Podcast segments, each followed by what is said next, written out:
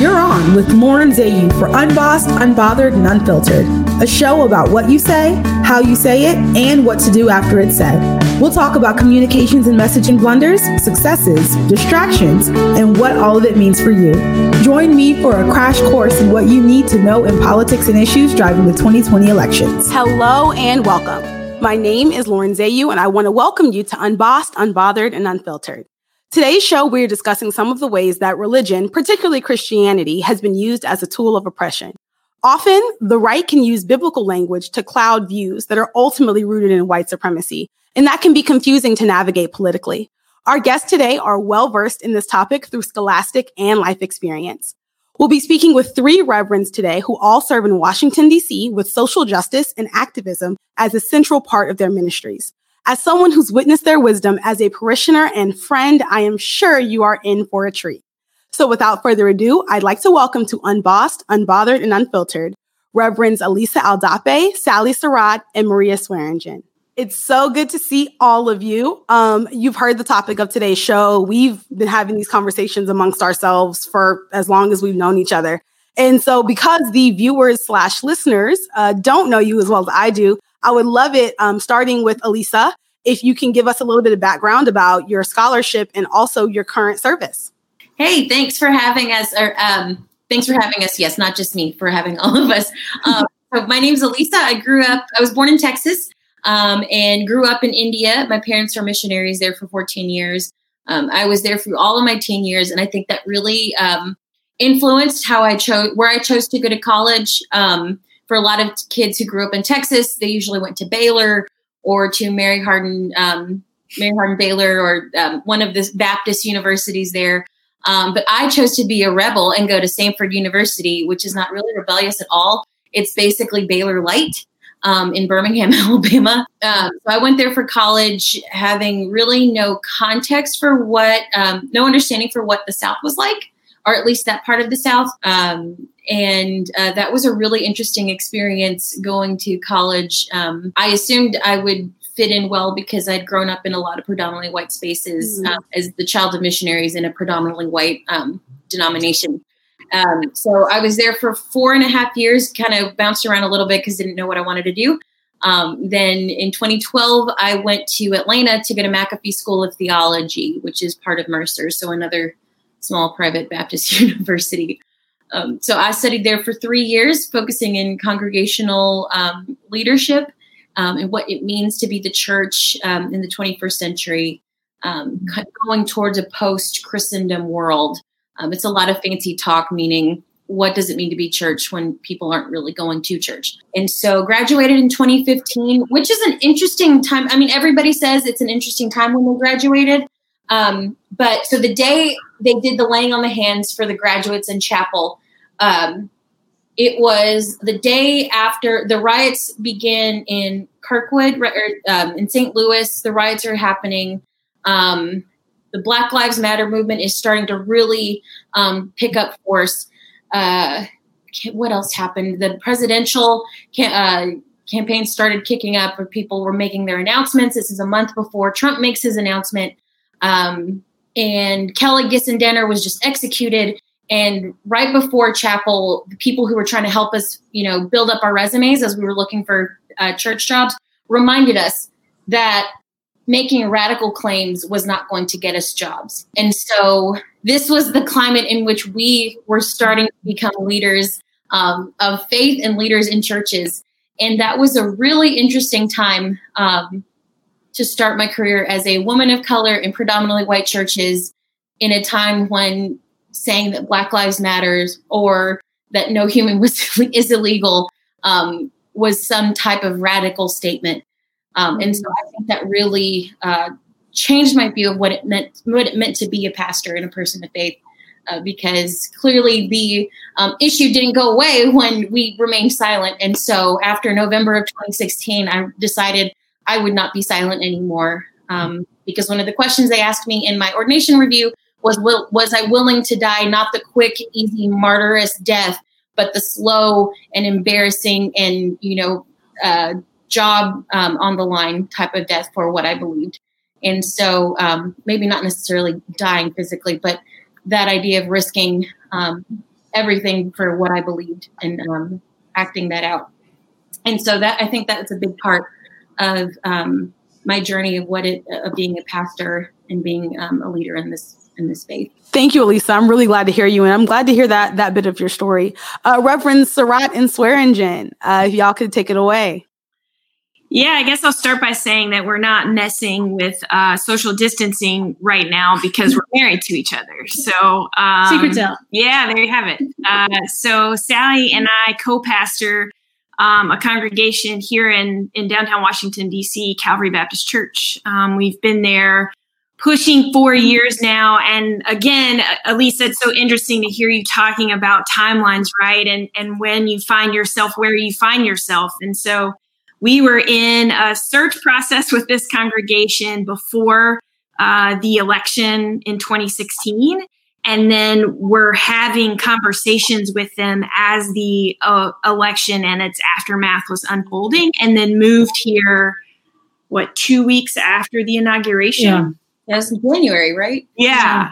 Um, so it's really interesting. We talk a good bit about you know uh, and i'll try to say more about our story or maybe let sally say more about our story but like to be a, a queer couple um, choosing to to pastor congregation here in DC and having both of us grown up in the South and and and also I think looking for um, space to get to, to to to be a bit freer, if you will, mm. um, with our imagination. It was really strange um, to enter into life here in DC when um, the cl- the climate, the experience, the cloud began to hang, hang over it and has, you know, these four years. So a lot of our questions and imaginings have been like, how do we walk with people who know that they feel called right now to resist um, the trajectory of, of what's happening of white nationalism in America, of it not only existing, but being like the administration's platform.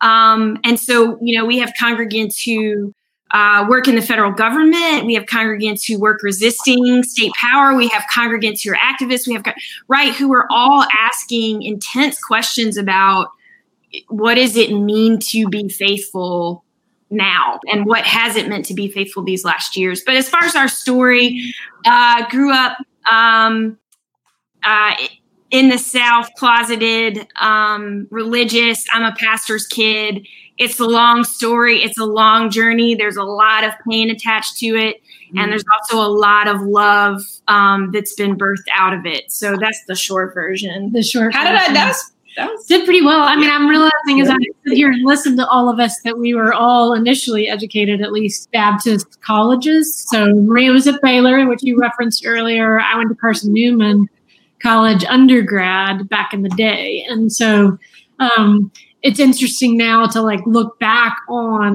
like the sliver of the universe that I understood at that moment in time. Mm-hmm. I had a more circuitous journey into ministry, went to business school and spent years working in that world for about a decade prior to uh, going back to school to get to my master's in theological education. Um, but to kind of drive towards your point of how the church and religious language and everything like that um, has affected the political process. My first year at Candler, I found myself researching the Proposition 8 debate back in California. Um, that was in 2008. Ironically, that's the summer we met and fell in love. And but I didn't have my ears perked really. I mean, I knew of it in the air. I knew that it meant condemnation for me and my life and the love that I was finding and all of that. But I didn't realize the ways in which religious, moral, and political language were all intersecting to sort of create the oppression. And so, um, mm-hmm. as I dove in and researched some of that, um, you know, Proposition 8 was to ban uh, same sex marriage in California.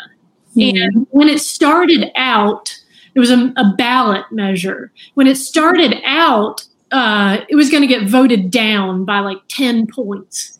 And then $83 million spent on the social issue in the state of California alone. And it ended up passing by four points. And so to look at that evolution and everything, and essentially what happened is, you know, the religious right and other clergy and all these people got together to use moral and religious language to condemn same sex marriage. Um, but, uh, you know, the progressive voice or whatever tried to keep distance from religion and avoid using moral language and to say only a political issue and everything. And and I think, you know, diving into all of that made it like very, very clear to me that you can't just see moral language, right? Um, you have to use moral language. And I think uh, you know, William Barber and others, but the Poor People's Campaign for sure. You know, then the next year I did my research on him and the moral, you know, the Moral Mondays movement at that point in time, and eventually became the Poor People's Campaign. But so you can't just see moral language; you have to be willing to use that. Um, and uh, and I think so. He's a good example of saying there are more moral issues besides like abortion and gay marriage, right? Like um, that morality and religious language speaks to far more issues than just those things. So. Thank you for that. And I think that's actually a great segue because uh, moral language, I do think, is something that a lot of people on the left struggle with, uh, mainly under the idea that I think, I guess it's, it's, uh, it's, I guess one is if we acknowledge that organized religion has caused a lot of issues uh, historically, causes a lot of issues currently. Um, so I think that there's a desire to keep distance from it and to assume that it has that the way Republicans cloak it and use it is the right way, is the accurate way. And so it's like, oh, well, we don't even want to engage because that's their thing. It's like, well, no, it's something that they're monopolizing and manipulating, not something that they have have a monopoly on, I guess if that makes sense.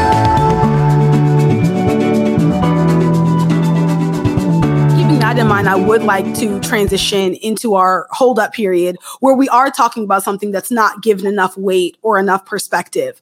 Um, and so to kind of go in the reverse order, I'm going to start with uh, Reverend Sarratt and Reverend Swearingen and then Reverend Aldape. Um, but if I can call you Sally, um, go, go ahead and I guess let us know what you have found to be something that in this conversation like isn't given its due. Yeah, um, and Lauren, I apologize for not giving you the preview on this one, but our conversation like forces me to like continue with it. Is that it's not that racism and white supremacy have like infiltrated the church and that the church is pure and we have to like separate ourselves from it um, and get down get back to the to the goodness of it all and everything honestly it's that the church like from the days of colonialism was the one to create this language to prop it up to like to you know use uh, religious language to support white, white supremacy. You know, we moved here from Greenville, South Carolina, and Richard Furman, whom the university is named after, is the one who wrote the SBC, like the Southern Baptist Convention's like massive defense of slavery, right? Using religious language. And so to pretend that you know, racism is just like a problem the church is dealing with now and not one that the church has created, I think that would be where I'd be like, hold up now, we got to have a different conversation. Mm-hmm. I'm sorry, y'all. We, we got to sit there for a minute um, because because uh, Sally came out with the big guns blazing. Sorry. I'm sorry, but yeah. no, I, I, fully, I fully support it. But I wanted to give space if anyone wanted to respond to that or or echo or feel similarly. We talk about this all the time, so Elisa, I'd love to hear.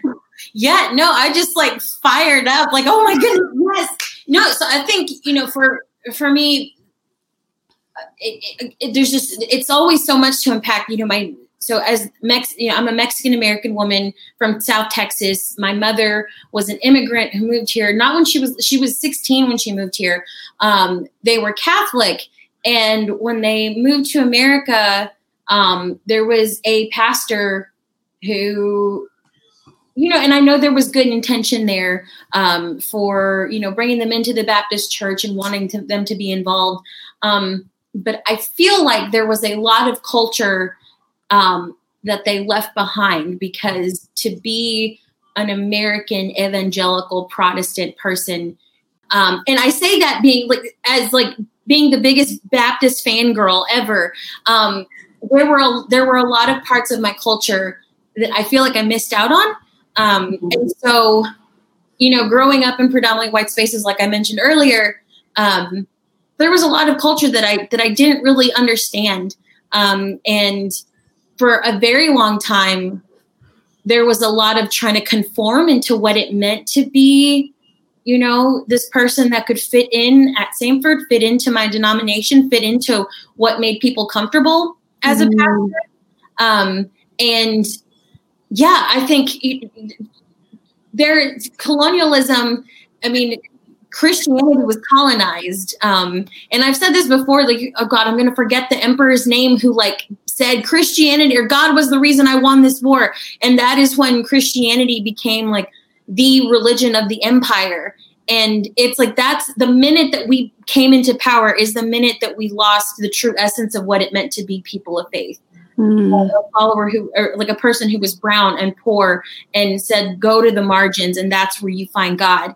And so I mean, I think it starts way further back, but then it like, and I think Sally was right. It did not creep in suddenly in 2016 when we were like, what is this? Like, no, it's been there. Um, it's been how immigrants are treated when they come to America and say, leave all that, you, all your culture and all your religion behind. Um, it's there when you know we tell people that you need to work for your food and you should you don't deserve government assistance. It has been there from the beginning, um, and I think now like trying to understand what does it mean to be a Mexican American woman um, while also trying to decolonize my own faith and realizing just how far into my very bones that it has just seeped in.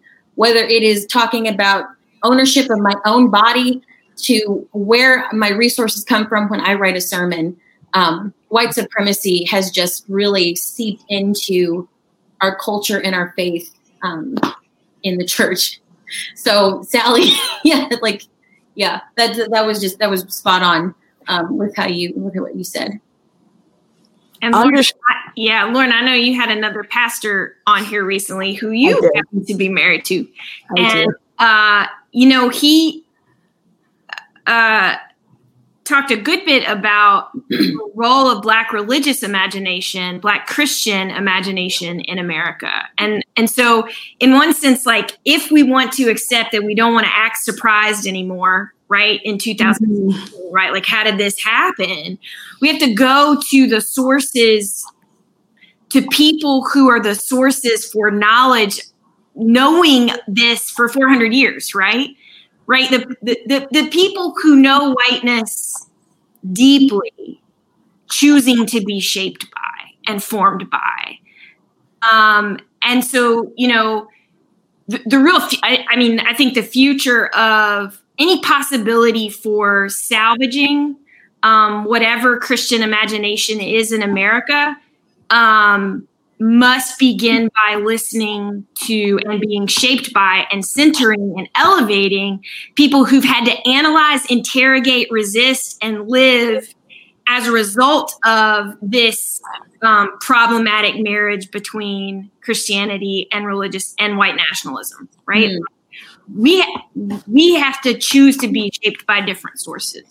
Yeah. Yes, and it is a choice. It's a choice um, of to decide what you're shaped by. I fully agree there. Um, Maria, did you want to give uh, perhaps your hold up moment or something you feel like isn't given its due? Um, I, I mean, it's kind of tied to this. I do. I I I, I worry. Some, I worry about lots of things these days, but um, I worry a good bit about some of the language that can be used um, and I get it. Some of it's cathartic, uh, you know, around kind of Donald Trump's behavior, that it's, you know, childish or it's ridiculous or, and there's not enough credence to how it's it's authoritarian and deeply mm-hmm. strategic and um, intending to to be fascist, right? Like, and, and that they're that you know around 30% of the American population has indicated in in you know polling that they value an authoritarian leader. Ooh. And that number can really be sweat like I would say it's higher. Um and and I would say that not mm-hmm. paying attention to the ways in which white nationalism and white supremacy and that cocktail of white nationalism and patriarchy, right? The that that's a whole thing. Um, how that shapes people to become a, like to value authoritarianism, mm-hmm. right? So if you value um, white supremacy and you value patriarchy, and you kind of love that for your society, right? You're going to want an authoritarian leader. Um, that's what's happening. I know I, I fully see you there, and I think that's important to name primarily because we know that um, to be direct, one of the continuous battles of being a black or brown person in America is having your authority questioned, mm-hmm. right? So I find that to be interesting, particularly in light of our current situation, but also remembering like the sheer panic on Fox News and of the right wing of Barack Obama being an authoritarian, of being a tyrant, of being this thing to be feared. And even so much of his battle with Congress um, and in the media was having his authority questioned. And so to then come around, not even uh, what four years later, five years later, whatever it ends up being, and have that be the preference is is indicative of white supremacy in the way that um of of the things that President Trump has done, many of them are outside the scope of the authority of the president. But because we are not trained to question the authority of white men, mm-hmm. it's allowed to take yeah. place however however it does. Yeah. Um so yeah, I fully agree, Maria, that that is alarming. 30% is is interesting particularly when it's called authoritarian. Yeah. And not not to get too biblical, but like why not? Uh, you know, the early p- portions of the good book are stories about people who keep saying, I want a king. Yeah. And this God, this Exodus God, right? This God of liberation keeps saying back, no, you don't. Yeah. I'm telling you, no, you don't. Yes, we do. We want a king. We want a king. Mm. I'm telling you, no, you don't. What you want is freedom right? Yeah. What you want is equality. What you want is imagination. What you want is love. You don't want a king. Yes, we do. Yes, we do. So, yeah. So it's always been there. That's that's the desire. That's that's what people are looking for. Um, Elisa, did you have anything for us as far as what you wanted us to hold up and think about? Um, yeah, I think we've kind of you know hit it at different spots right now, but I think um, coming from you know truly believing that we are Easter people, um, the things there are things that need to die um, in order to be resurrected into something good and holy and powerful. Um, and I, as a person who loves Jesus in my very you know soul, I just there is something about the power that Christianity has contained um, American Christianity in particular, um, that it has, there are parts of it that I think, what if it just died? What if, um, yeah, what if it just died and it was reborn into something that didn't have the power that it has now? Um, or what would it mean if, you know, the, the, the main religion in America is not Christianity anymore. Like, can can we can like can we be okay with that? Like, can it not be a stat that's into a sermon where people just like, oh my god, and someone says, let that sink in. Like, yeah, let it sink in and let it be okay. Um, because it puts God in a box. Um, and I think, um, I think for me as a as a as a faith leader, um, I think our faith needs to get checked um, and the privilege that we have, the faith privilege that we have, needs mm-hmm. to protect. Um, and that's a very scary thing to, to think because that means some of my own power um, is relinquished. And, you know, by all means, please. Understood. Understood. I think that that is powerful because something that's interesting uh, in in my own like navigating the world as a black woman, right? I, something I've I've thought about the, is the the weight you feel um as an other, like for your fellow man, if that makes sense, right? So when I'm a black woman and I enter a space, whether I'm the first or or the only when I'm there, I'm concerned about the black women who come behind me and what my mm-hmm. representation here means um, for for opportunities that other black women might have, for better or for worse. Like I acknowledge that that can be problematic as well, but mm-hmm. um, there's something about the the power of white people being an individual and not being mm-hmm. concerned with how that manifests, right? And the reason I'm thinking about it in particular is because since this country began, we've had white presidents who profess to be Christian. That white male presidents who profess to be Christian, with the exception of one. Um, and there's never like whether for good or for bad, there's never the like, oh, maybe we shouldn't have any more white male Christian presidents. In the same way, like I remember actively after uh, President Obama was elected, there was the in the community there was excitement, of course, and, and fever and all that, but also like, yeah, this is our one. They're not letting another one come in, mm-hmm. um, and I think that became rapidly uh, clear with Senator McConnell's declaration that this will be a one-term president. Granted, that did not come to fruition, but that was the decision that he'd made, uh, and then proceeded on his uh, campaign or his campaign of obstruction from there on out. Um, and keeping that in mind, I would uh, my holdup or something I think we should give more weight is that the Senate, uh, as a part of the fallout from President Trump's comments about the Proud Boys, tried to do a general condemnation uh, or take to vote a general condemnation on white supremacy this week. I believe it was October 1st. Uh, so immediately after, immediately after, and it failed. Mm-hmm. It failed um, because there are not enough Senate Republicans willing to pronounce to the general public that they believe white supremacy is bad.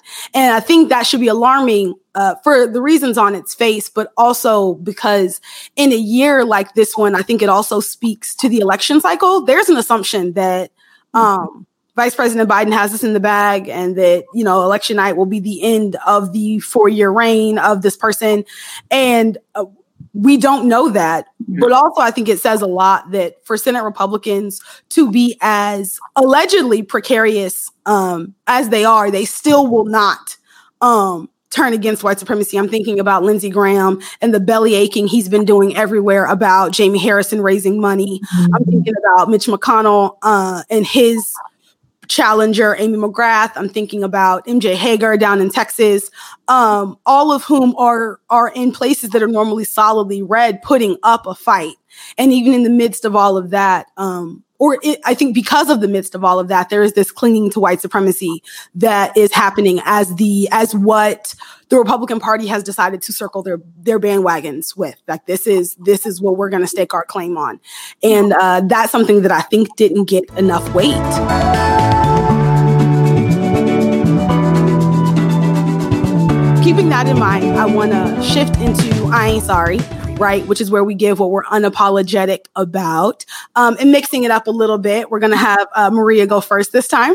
Um, so, what's something that you are unapologetic about in your ministry, in your life, or or any of the above? Yeah, I ain't sorry about saying that. I really am at a place um, when I think about whatever whatever the Christian tradition is, whatever it is to be in the future.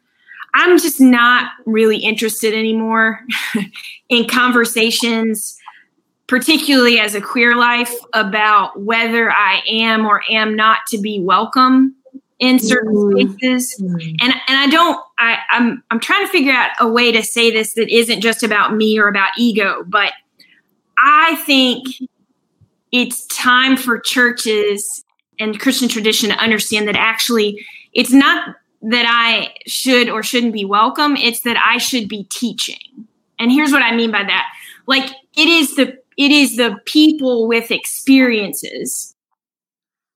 Um it is the people who've been wounded by the um the realities of white supremacy, patriarchy, heteronormativity within the Christian tradition that I think have the bandwidth and the imagination to know how to heal and mm-hmm. how to reform and how, as Elisa put it, to how to let die and resurrect the heart of the tradition.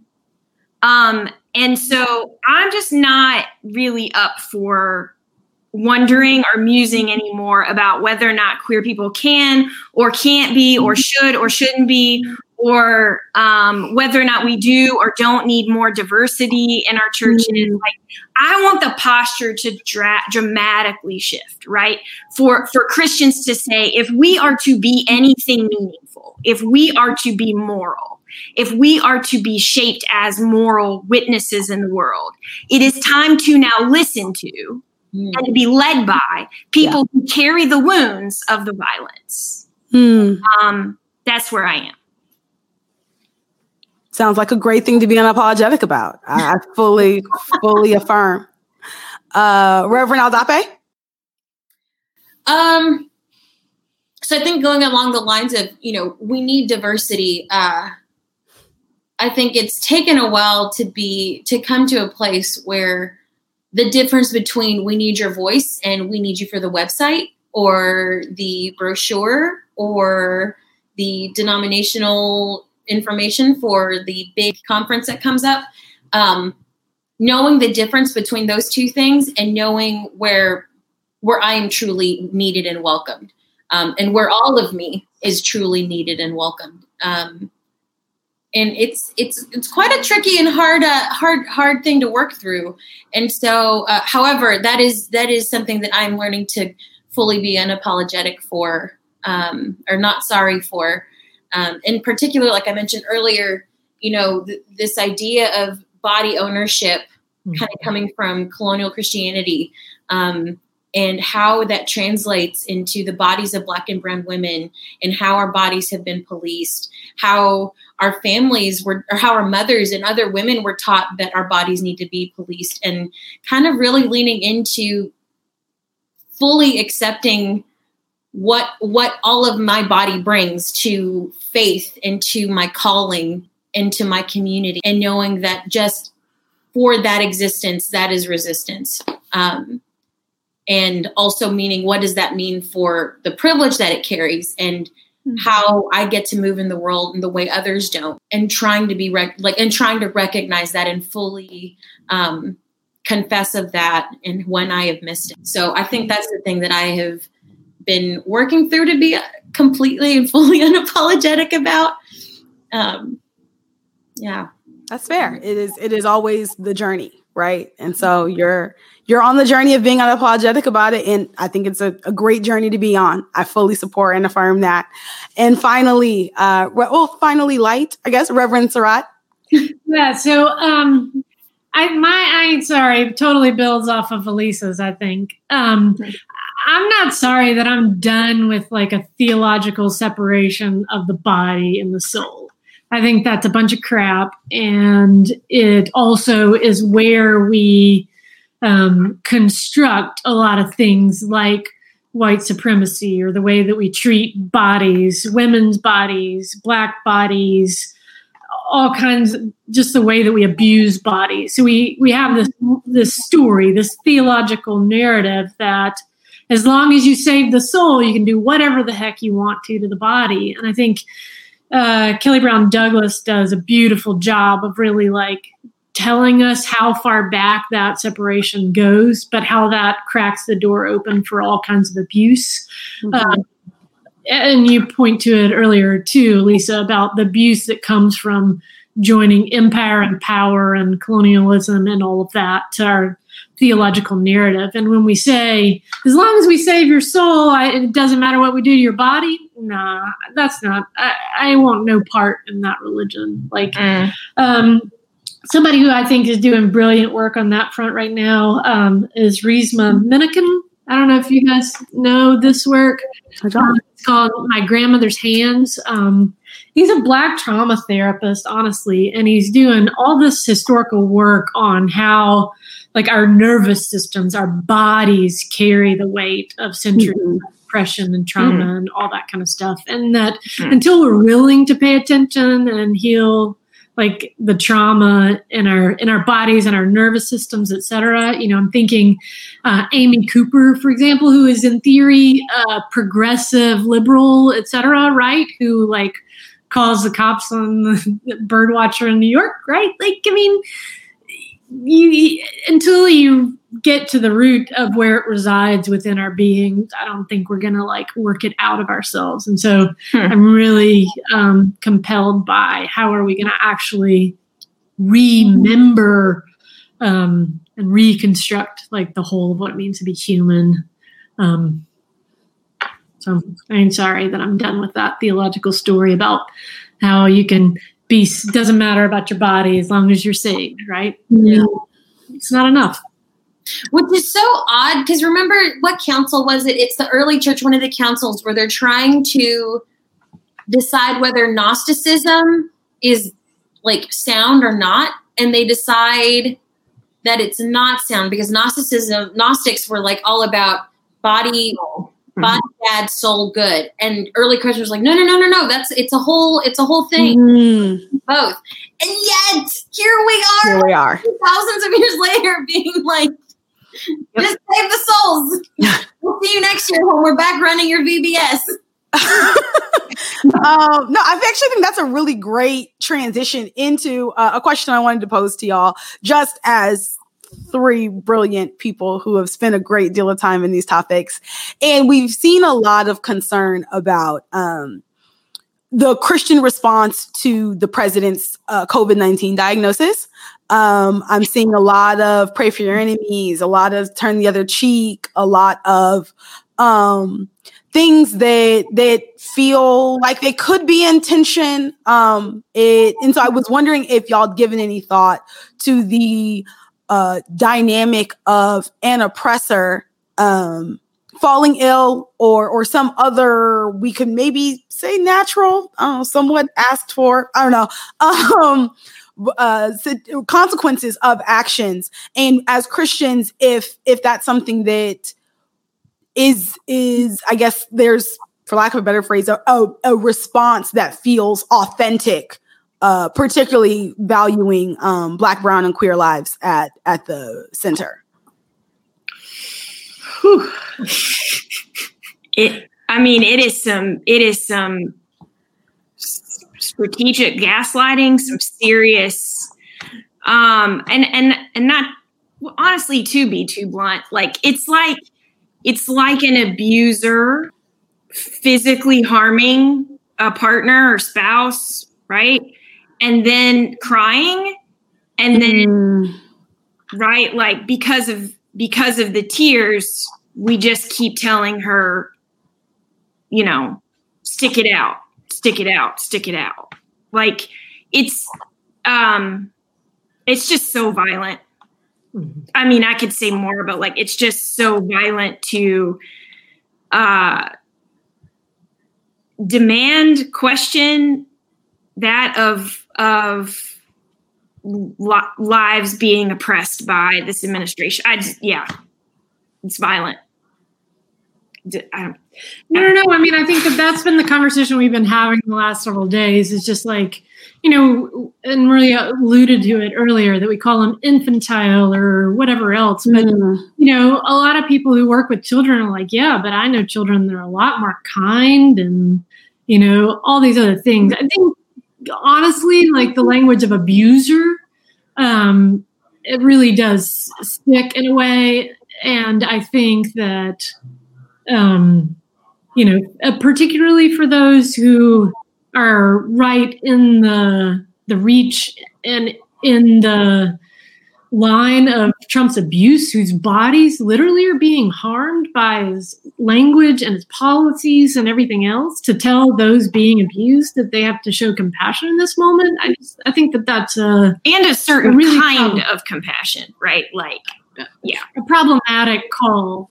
Now, yeah, I don't have anything more to say about that. Like, um, enough people have tried to like sort of say we should pray for pray for the president and all. I mean, do what you need to do, but like until we actually name the abuse for what it is, I think it's hard to ask that.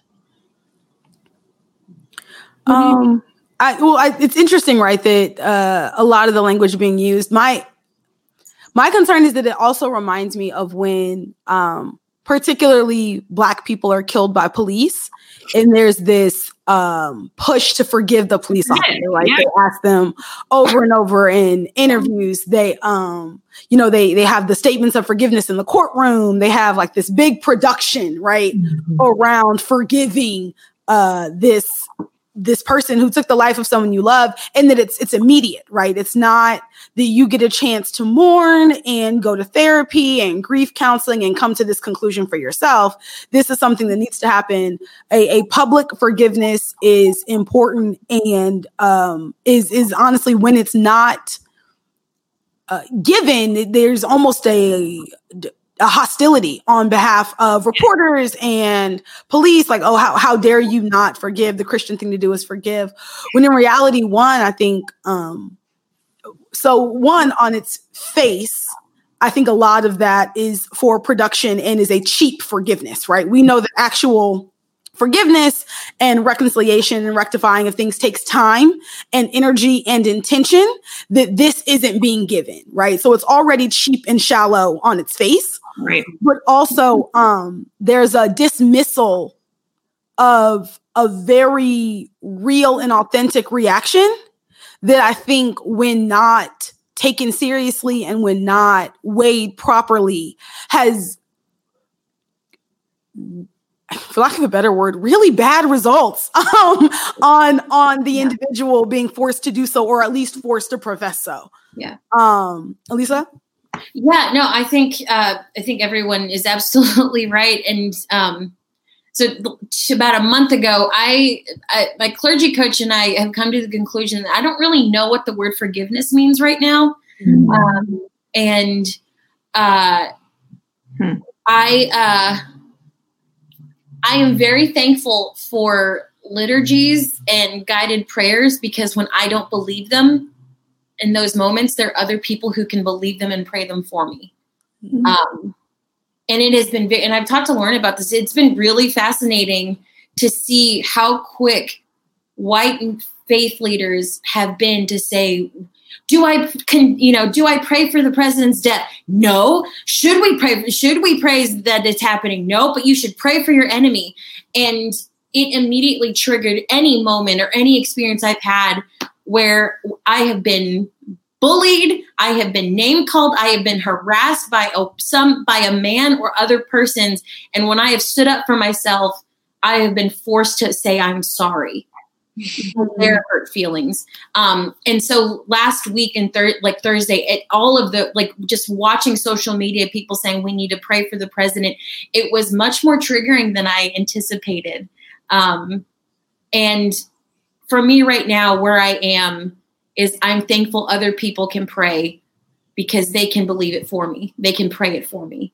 Um, and yeah, that's where that's where I am. And um, you know, as someone whose grandmother died alone and by you know without any help, and almost in a hallway because of COVID nineteen, um, because of how scary it was for people. It's it's really, and that's just like the right, like that is just one story. Mm-hmm. Um, it it is um, it is hard to come to a place of forgiveness. Mm-hmm. Um, yeah, that's that's where I'm at right now. Um, of when people in power demand um, demand us, demand a holy a holy act from us. Um, and it is it is a holy act. Um, and I, I think something I'm struggling with, right, is even so. One, I the phrase "love your enemies, pray for your enemies," mm-hmm. uh, being what it is, like to me, if we want to take the word enemy, I feel like there's an inherent equality in that word. Right? Mm-hmm. Like there's a, and so I don't even know if enemy can be the right word at times because there's a power dynamic here that's not mm. that's not equal. Mm-hmm. And so I don't I don't know that it's fair to say that that that that call um, is even applicable, if I can be frank.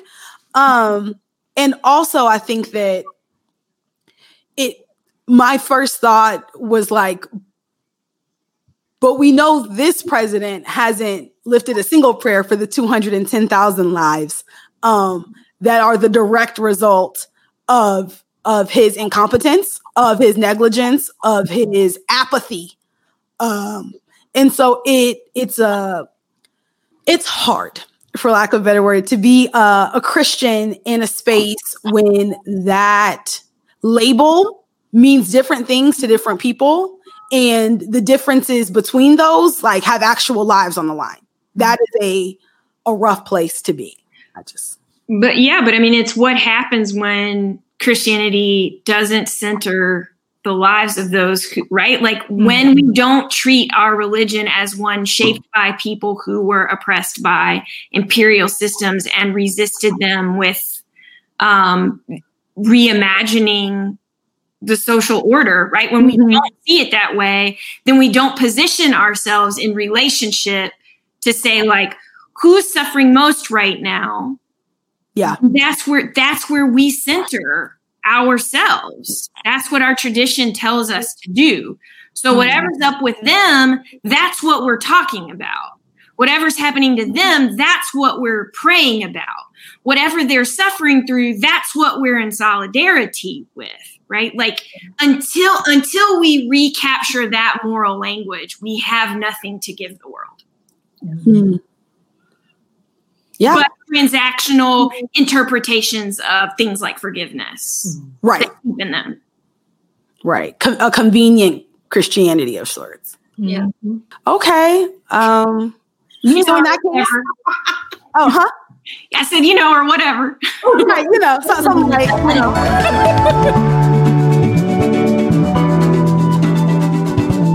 keeping that in mind, um, I want to go ahead and bring us uh, to our final segment of Drunken Love, right? Wherein you're going to give us something that you've been consumed by uh, recently, whether work or play, um, or something you'd wish you'd gotten a chance to say earlier. And then you're going to let us know the cocktail of your choice or drink of your choice in in the moment. Um, and I guess to mix it up, I can go first. Yeah. Um, something I've been uh, completely consumed by lately has been rest in its own way. So I uh, something that's been interesting about this time frame has been a lot of conversation around rest and the desire that capitalism gives us to make everything productive everything monetized like if you're if you're not earning money behind it then obviously it's a waste of time and so giving myself permission to rest permission to do nothing permission to um to take care of myself has very much been a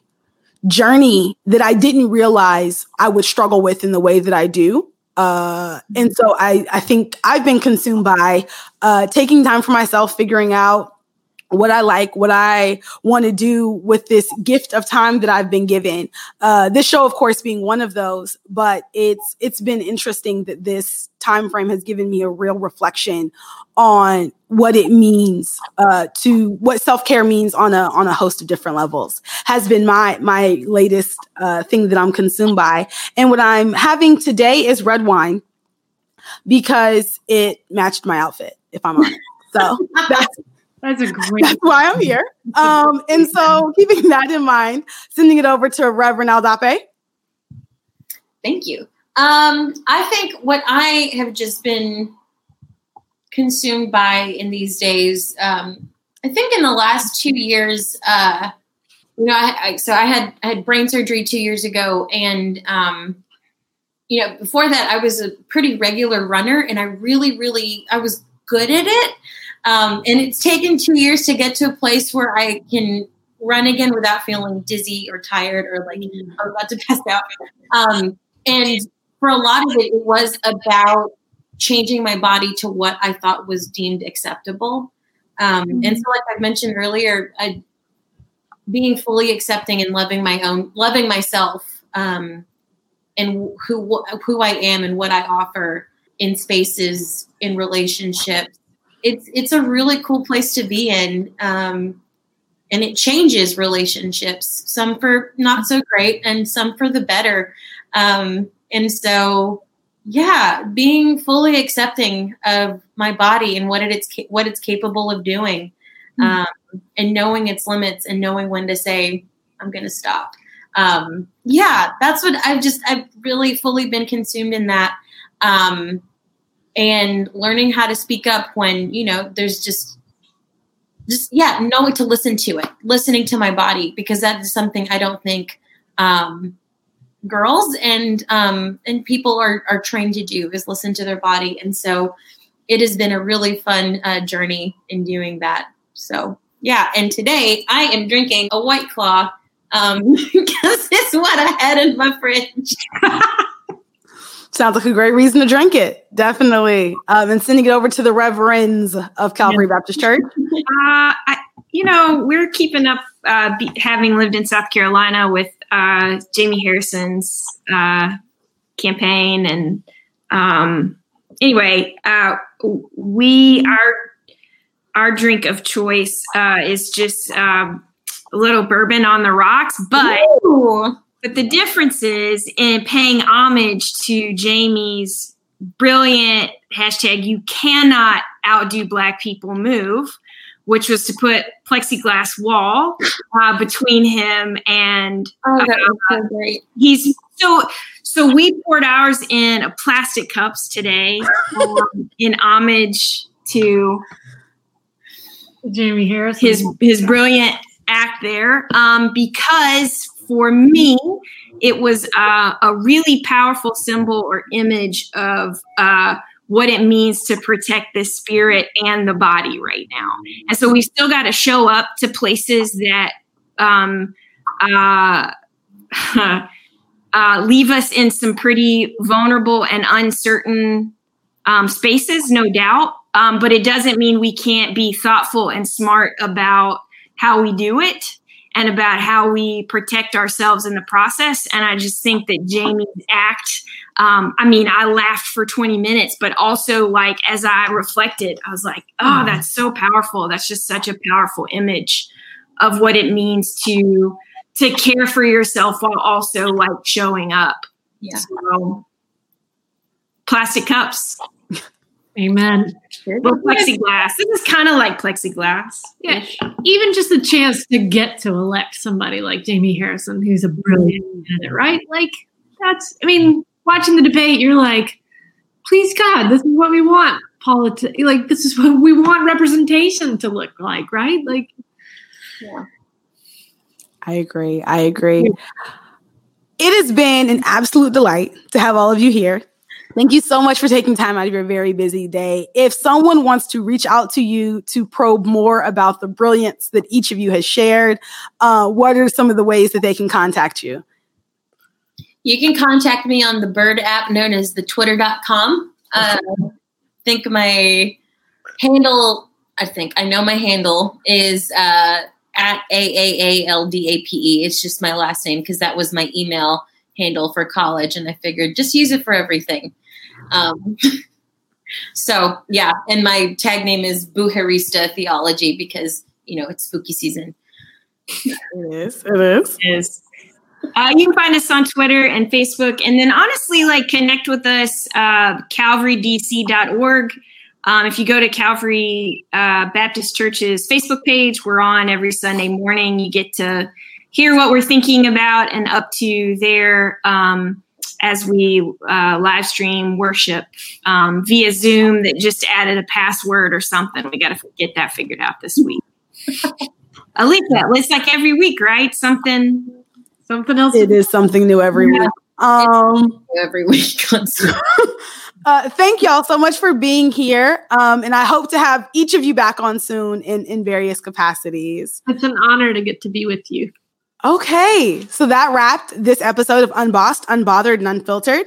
If you're looking for me, you can find me at, at Lauren Zayu on Twitter and Instagram, or you can follow us on Apple, Spotify, or YouTube. I hope to see you soon. Thank you for tuning in to Unbossed, Unbothered, and Unfiltered with host Lauren Zayu and music by Lighthouse Productions.